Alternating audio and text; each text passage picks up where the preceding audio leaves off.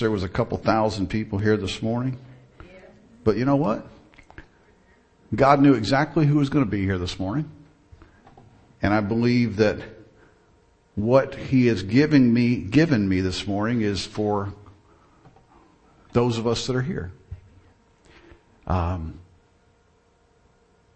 a little bit different, maybe than I've ever taught or preached or heard before. And I will tell you that I have taught and or preached from the book of Job on many occasions. And I would say that most of us have heard multiple sermons on the book of Job from others. But today, if you will give me just a few minutes, I would like to share something that kind of felt new to me when I, it kind of hit me this past week. First of all, I want to give you a, a brief rundown, which we're, we're all familiar with the, the story of Job. but let's just do some background here because it just makes the whole thought process go better. Uh, a brief rundown of the opening scenes of the book of Job. In ch- verse 1 of chapter 1, turn this monitor down a little bit please. It says that Job was blameless and upright. Job was blameless and upright. As we read on, we see that that Job was a man of means. He had seven sons, he had three daughters, he had 7,000 sheep, 500 yoke of oxen. I'm pretty sure that means a thousand. Am I correct there? 500 yoke of oxen. We'll go with a thousand. 500 donkeys and a lot of servants. The end of verse 3 says that Job was the greatest man among the people of the East. He's a pretty big guy had a lot of stuff. And he was a good man, and God had blessed him greatly. Verse 6 tells us that one day as Satan was out roaming around through the earth trying to wreck people's lives, he came to God. And as Satan and God talked, Job became the topic of their conversation. And during the conversation, Satan told God that even though Job was a righteous man, even though he was righteous, if he lost all his stuff, he would surely curse God. God said, well, you can try. But I'm telling you, Job is upright and blameless. You can't take Job's life. You can take his stuff, but you can't kill him. Go ahead. And take Job's stuff is exactly what Satan did. He took all of Job's oxen, he took all of his sheep, he took his donkeys, his children, his servants. And in all of this, the Bible says that Job remained upright and blameless. Satan didn't give up. Satan came back to God and he said, a man might be faithful if you take his stuff, but if you make him sick, he will curse you to your face. That's my translation. Let's read Job chapter 2 verses 4 and 5. Skin for skin, Satan replied. A man will give all he has for his own life. But stretch out your hand and strike his flesh and bones and he will surely curse you to your face. God said, okay, go ahead. You can make him sick, but you can't kill him. And make him sick is what Satan did. In fact, if you read the second chapter of Job verses 7 and 8, so Satan went out from the presence of the Lord and afflicted Job with painful sores from the soles of his feet to the top of his head. And then Job took a piece of broken pottery and scraped himself with it as he sat among the ashes. That's pretty horrible. And I never really thought about the broken pottery and the ashes before, but all his stuff got blown away by winds and stuff burned down. And that was probably the broken stuff he used to have sitting on the fireplace and the house that had burned down and he's just kind of sitting there among it and he's itching and got sores all over him so he just reaches over and grabs one of his broken pots and just starts scratching. As Job sat there in the ashes of his previous life, scratching his sores with a piece of broken pottery, his wife shows up. Seems like that in all of the things he lost, his wife was not one of those things. Men, don't look at your wives right now. In verse 9, this is what his wife said to him. And his wife said to him, are you still holding on to your integrity? Curse God and die. The faithful and upright and blameless Job replied in verse 10 to his lovely wife. He replied, you are talking like a foolish woman. Shall we accept good from God and not trouble? In all this, Job did not sin in what he said. He said, are you saying it's okay for us to accept all the good stuff, but not to accept the bad stuff when it happens? And he went on being blameless and upright. So things are looking pretty bad for Job. He's lost everything and everyone in his life except his, his wife that's nagging him and wants to curse, wants him to curse God and die. But not everything. It seems that Job had three friends that were still around. Eliphaz, Bildad, and Zophar. And when these three friends heard about Job's troubles, they all got together and they came to sympathize with him and to comfort him. That's what the Bible says in verse 11. They got together and came to Job. They said, he's our buddy. We're going to go see him. We're going to help him feel better. Seems that his friends were also quite dramatic. If you read verses 12 and 13, when they saw Job from a distance, they could hardly recognize him. They began to weep aloud and they tore their robes and sprinkled dust on their heads. And they sat on the ground with him for seven days and seven nights. No one said a word to him because they saw how great his suffering was. Hmm. As we read through the book of Job, we see that at different times, different ones in the group began to speak after a week. Job spoke first, Eliphaz spoke next, and then Job spoke again. And then Bildad spoke, and Job spoke again. Then Zophar spoke, and once again, Job spoke. And this pattern repeats itself for chapter after chapter after chapter. And then in verse 32, we see that there's another man who's a younger man, is introduced and he enters the conversation. His name was Elihu. I want us to look at some of the highlights of these conversations. Job starts out the conversation by cursing the day of his birth. Job 3, 1 through 5.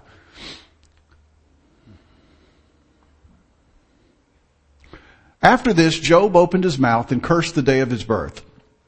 He said, May the day of my birth perish and the night it was said a boy is born. That day may it turn into darkness. May God above not care about it. May no light shine upon it. May darkness and deep shadow claim it once more. May a cloud settle on it. May blackness overwhelm its light. Most of us would have just said, I wish I'd never been born. A little bit more wordy version of that. He cursed the day he was born. He was miserable. And Job continues on that same line for several more verses, cursing the very day that he was born. And then his friend Eliphaz puts his two cents worth in. He starts off okay. He's saying surely Job is a pretty good guy. But then it starts to go downhill. In verse 5 he states that the obvious problem that is with Job and why he is in such trouble is because of the way Job has lived his life.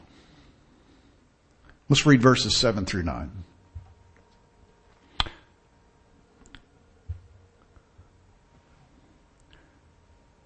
Chapter 4.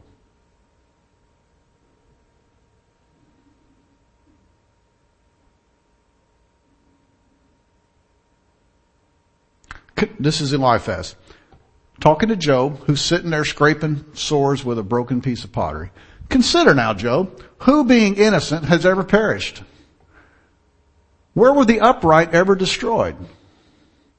As I have observed, those who plow evil and those who sow trouble reap it. At the breath of God they are destroyed and at the blast of his anger they perish. Here's what he was saying. You know, Job, you've always seemed to be a pretty good guy. But now you're facing a lot of trouble. That's okay so far. But I gotta be honest with you, Job. The only people I've ever seen in that kind of trouble and have the kind of stuff happen to them that's happening to you are really bad people. I mean, Job, think about it. When have you ever seen an innocent person have all this kind of stuff happen to him? This is his friend that's encouraging him. And when have you seen the upright completely wiped out like you have been? Seriously, Job, you must have really messed up. I don't know what you did. It had to be pretty bad. I will assure you that this type of thinking still happens. But let me tell you that just because some horrible event might befall someone, we should not and cannot automatically assume that they have committed some great sin. And that God is punishing them for that great sin. And why do I say that? Because I've seen it so many times. I've seen something bad happen to a good person. And bad things do happen to good people. And some other person who is so holy within themselves criticizes that person and says, oh, they must have done something awful bad or God had never caused that to happen. That's just not true. It's not the way God works. In fact, if you read through the Bible, we read of great men throughout the Bible, faithful men of God, who experienced terrible events in their lives. The early church, the Christians in the early church were thrown to the lions. They were boiled in oil. They were skinned alive. Not because they did something horrible, but because they stood for God. They stood for the name of Jesus. The Bible says in Matthew 5:45 that God causes the sun to rise on the evil and the good, and he sends rain on the righteous and the unrighteous. In other words, good things happen to good people, bad things happen to good people, good things happen to bad people, and bad things happen to bad people. Good and bad happens to everybody. So we need to be very cautious not to judge someone's character based on the things that are going on in their lives regardless of whether those things are good or bad. You also can't say, well look at everything's going great in their life, they must be a great, strong Christian. Not necessarily. It rains on the just and the unjust. It rains on the righteous and the unrighteous. Eliphaz continues with his lack of encouragement for several verses. And then in chapter 6, Job replies. He tells his buddies, yeah, I'm really suffering right now, but I've been faithful to my God and you guys don't know what you're talking about. And you're really not helping things. In verse 15, he calls him undependable. In verse 21, he says that his friends have proved to be of no help. Job was very honest. And he had a sense of humor, we'll see in a little bit. Job continues down that same line of thought. And then in chapter 8, it's Bildad's turn to talk. Another one of Job's friends. He immediately chastises Job for saying what he had said in the previous couple chapters. About Job saying, I didn't do anything wrong. So Bildad chastises him for that. And then he pursues, proceeds to take a few shots at Job's character as well. Kind of the way life has it done. He urges Job to repent of whatever it was that he had done to anger God. Read Job 8, 6 and 7. If, if you are of pure, if you are pure and upright, even now he will rouse himself on your behalf and restore you to your rightful place. Your beginnings will seem humble, so prosperous your future will be. In other words, you're not doing right, but if you will do right, God will bless you. While the words that Bildad was saying are good advice, they didn't apply to Job. Those are good words. They just were inappropriate for the situation. Because remember, it was God himself that told Satan in Job 1 and 8, speaking of Job, God said, there is no one on earth like Job. He is blameless and upright, a man who fears God and shuns evil. That was God. If anyone said that, that would be quite a good recommendation. But when it comes from God, it just doesn't get any better than that. And yet his friends are here questioning his character when he has God as a personal reference. So we see that while Bildad might have meant well, he was completely wrong with his advice to Job. Once again, here's a person who meant well, but sometimes meaning well doesn't make up for the error of the message. We need to be very prayerful and careful when we are offering advice, especially when we don't know all the facts and when we might be assuming certain things. It doesn't mean that Eliphaz and Bildad were evil. It just means they were lacking in wisdom when it came to offering advice to a friend. So once again, we move on to chapter 10 and Job speaks. At this point, it seems that as much as he's still trusting God, he's very depressed. I can see that. And we can see why. In Job 9:21, again he states that he hasn't done anything wrong. Although I am blameless, I have no concern for myself. I despise my own life. I haven't done anything wrong. I just despise my life. Job is tired. He's in pain. He is suffering mentally and physically. And he doesn't understand why these things are happening to him. It seems that when he tries to talk to God, his words fall flat.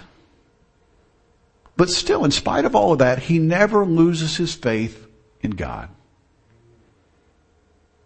Now in chapter 11, it's Zophar's turn to talk.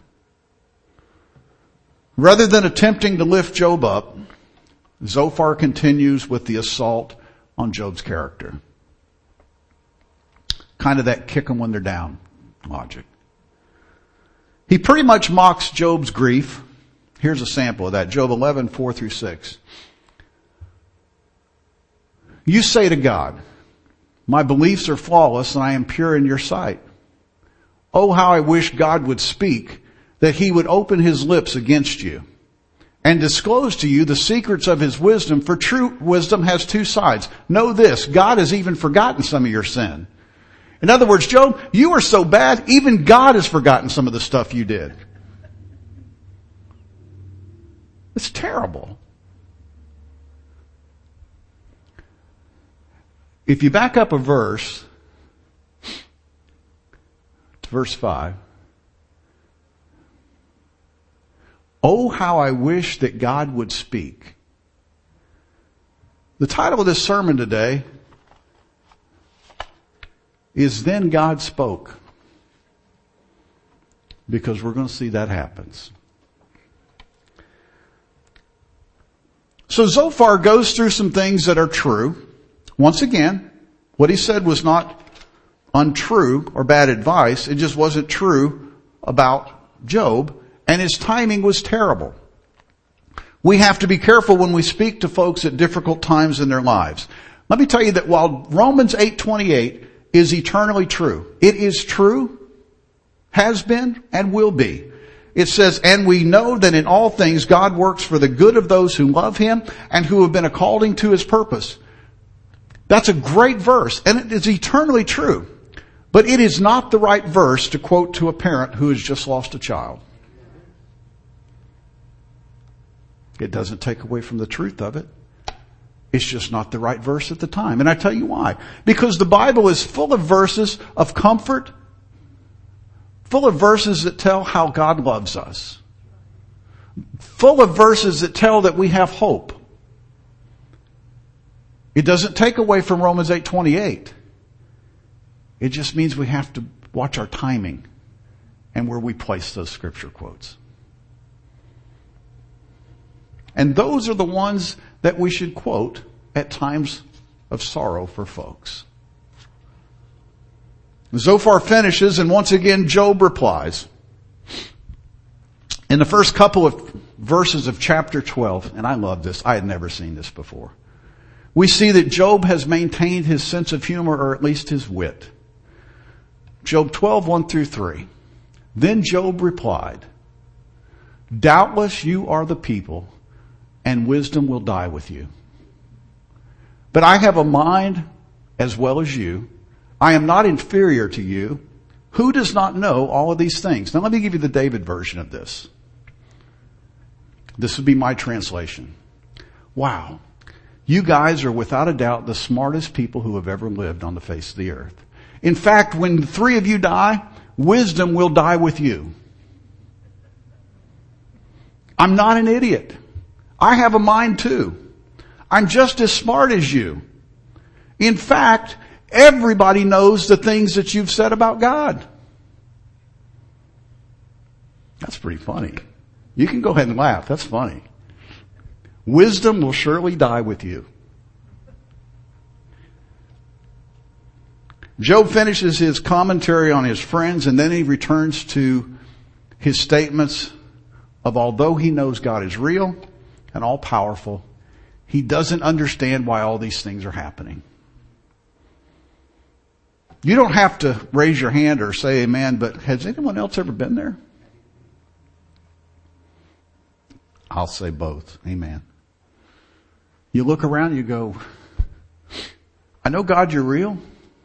I know you're powerful. I know that you're in control. I know that you love me. But I don't understand. I don't get it.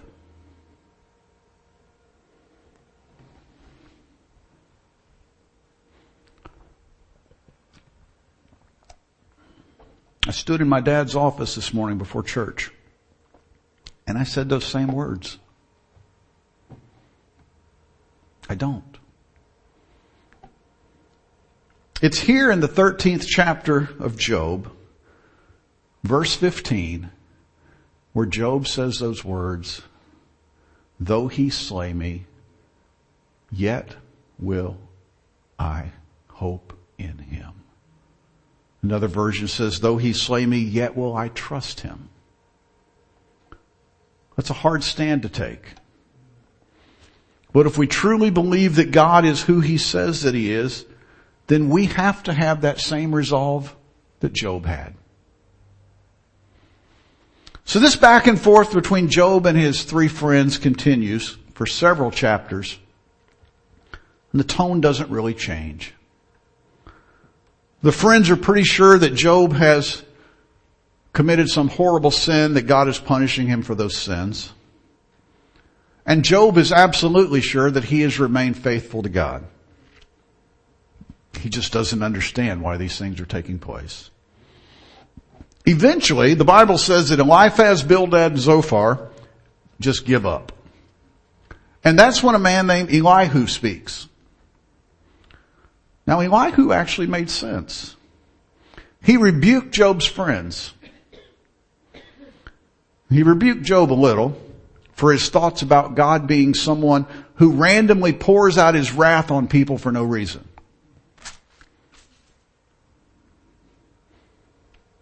Job 36, 1 through 7. This is Elihu's words. Elihu continued, Bear with me a little longer and I will show you that there is more to be said on God's behalf. I get my knowledge from afar. I will ascribe justice to my maker. Be assured that my words are not false, false. One perfect in knowledge is with you. God is mighty, but does not despise men. He is mighty and firm in his purpose. He does not keep the wicked alive, but gives the afflicted their rights. He does not take his eyes off the righteous. He enthrones them with kings and exalts them forever.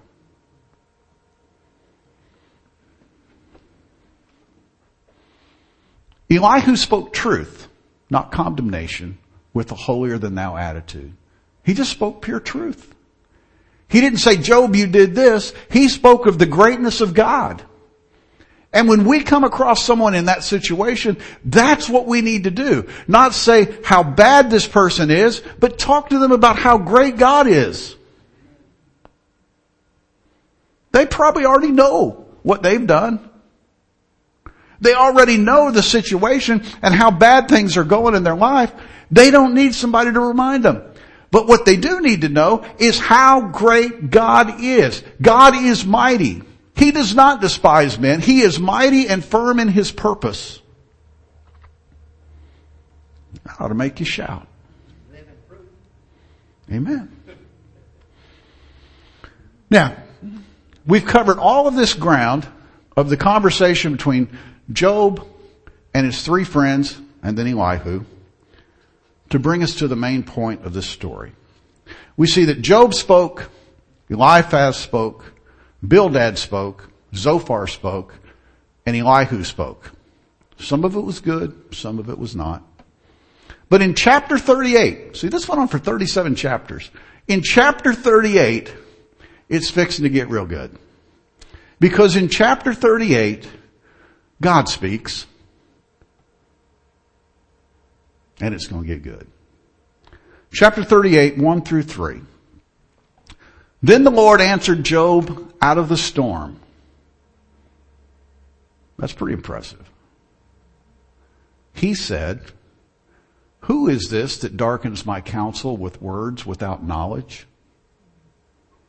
Brace yourself like a man.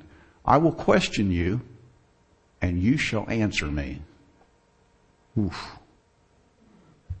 Oof. Here's this gigantic storm, I'm guessing, and this voice comes out of it and says, who do you think you are? I'm going to ask you some questions and you're going to answer me.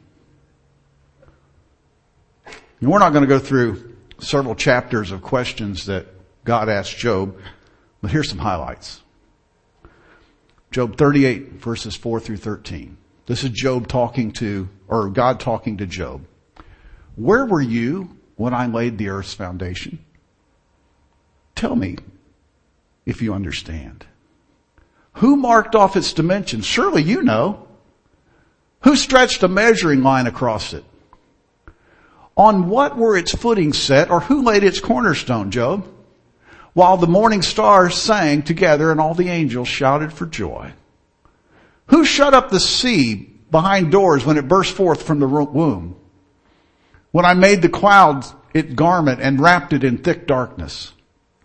When I fixed limits for it and set its doors and bars in place. When I said, this far you may come and no further. Here is where your proud waves halt. Have you ever given orders to the morning or shown the dawn its place, Job? That it might take the earth by the edges and shake the wicked out of it? Go ahead and answer, Job. Verse 35. Did you send the lightning bolts on their way? Do they report to you, Job? Do the lightning bolts come to you and say, here we are? I don't think so. Verse 37 through 38. Who has the wisdom to count the clouds? Who can tip over the water jars of heavens? And the dust becomes, when the dust becomes hard and the clouds of earth stick together. In other words, who makes it rain, Job? Are you involved in all that rain part? Chapter 39 verses 26 and 27. Does the hawk take flight by your wisdom and spread his wings toward the south? Does the eagle soar at your command and build his nest on high? And God goes on for verse after verse after verse, reminding Job of who God is so that Job can realize who he is. And then in chapter 42, Job speaks. And then Job replied to the Lord, I know that no plan of yours can be thwarted. Job is realizing that everything that is happening, everything that has happened, is all part of God's plan. He didn't say he understood it. He just said, I realize that it's part of your plan. I realize that God created everything.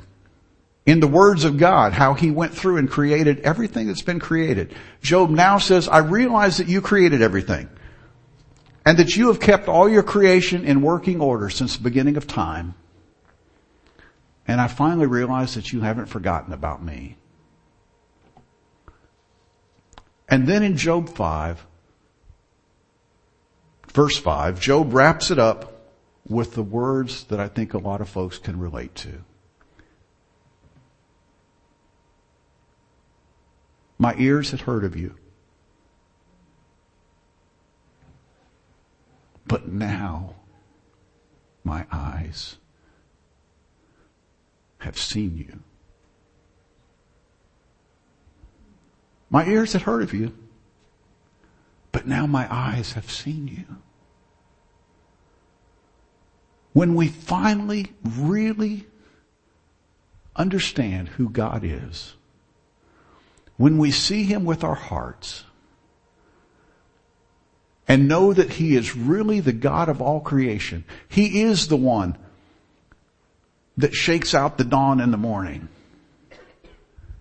that spoke to the seas and said, you can't go any further than that. That He's that God it will make a difference how we re- react in bad situations and when bad things happen in our lives. And when those things come, and trust me, they will come. Let's not be a negative. Well, you're saying bad things are going to happen. The Bible says it rains on the just and the unjust. Bad things do happen. That's being factual. Anyone that tells you that once you become a child of God, everything is all about unicorns and rainbows and gumdrops, they lied to you. It's not the way it is.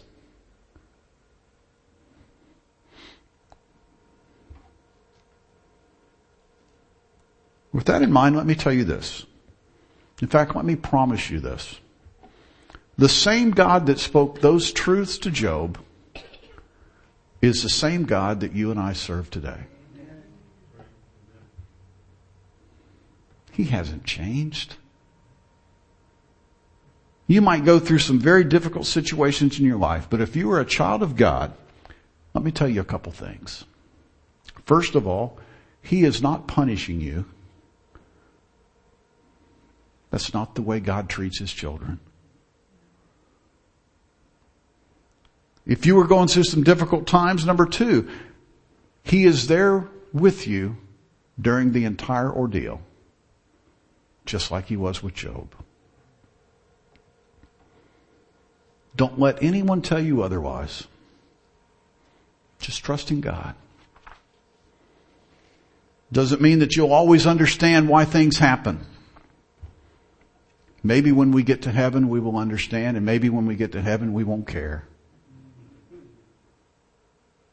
But be assured that God's promises are true.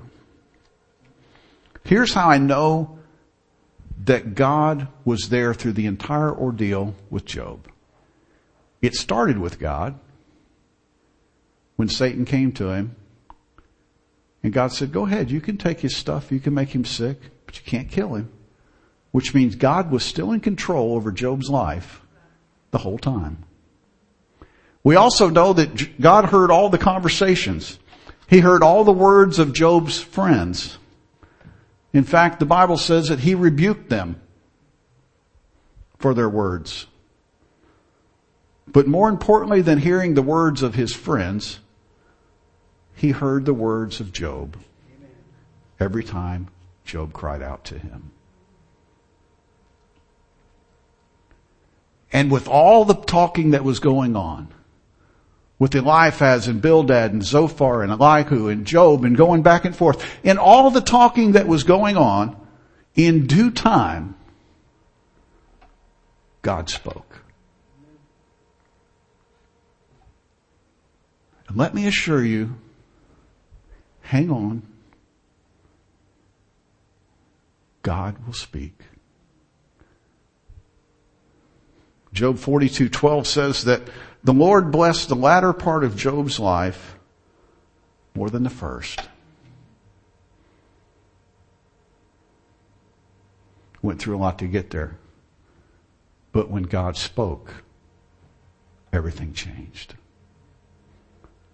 Trust God. Let Him speak to you today. Encourage one another. Encourage one another. Pray for one another. Lift one another up. I've been around this church for a long time. I've seen folks come. I've seen folks have family members that have died.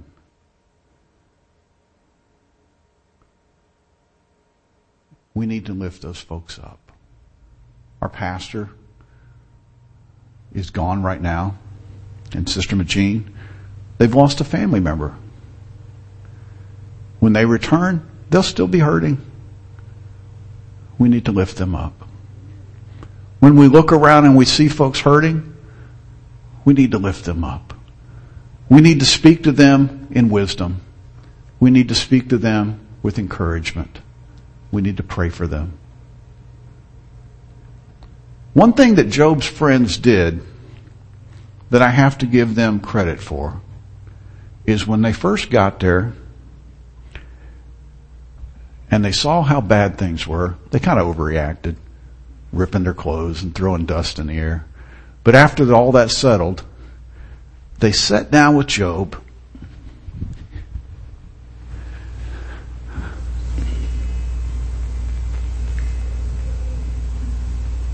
and nobody spoke for seven days. They were just there. Sometimes that's what people need. Sometimes they need to hear words of encouragement. Sometimes they just need somebody to be there. Sometimes they just need somebody to put their arm around them. Give them a hug.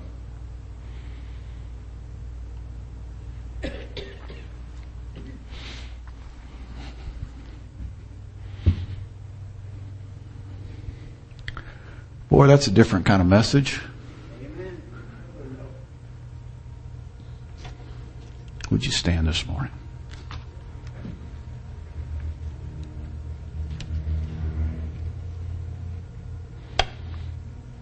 I love you guys.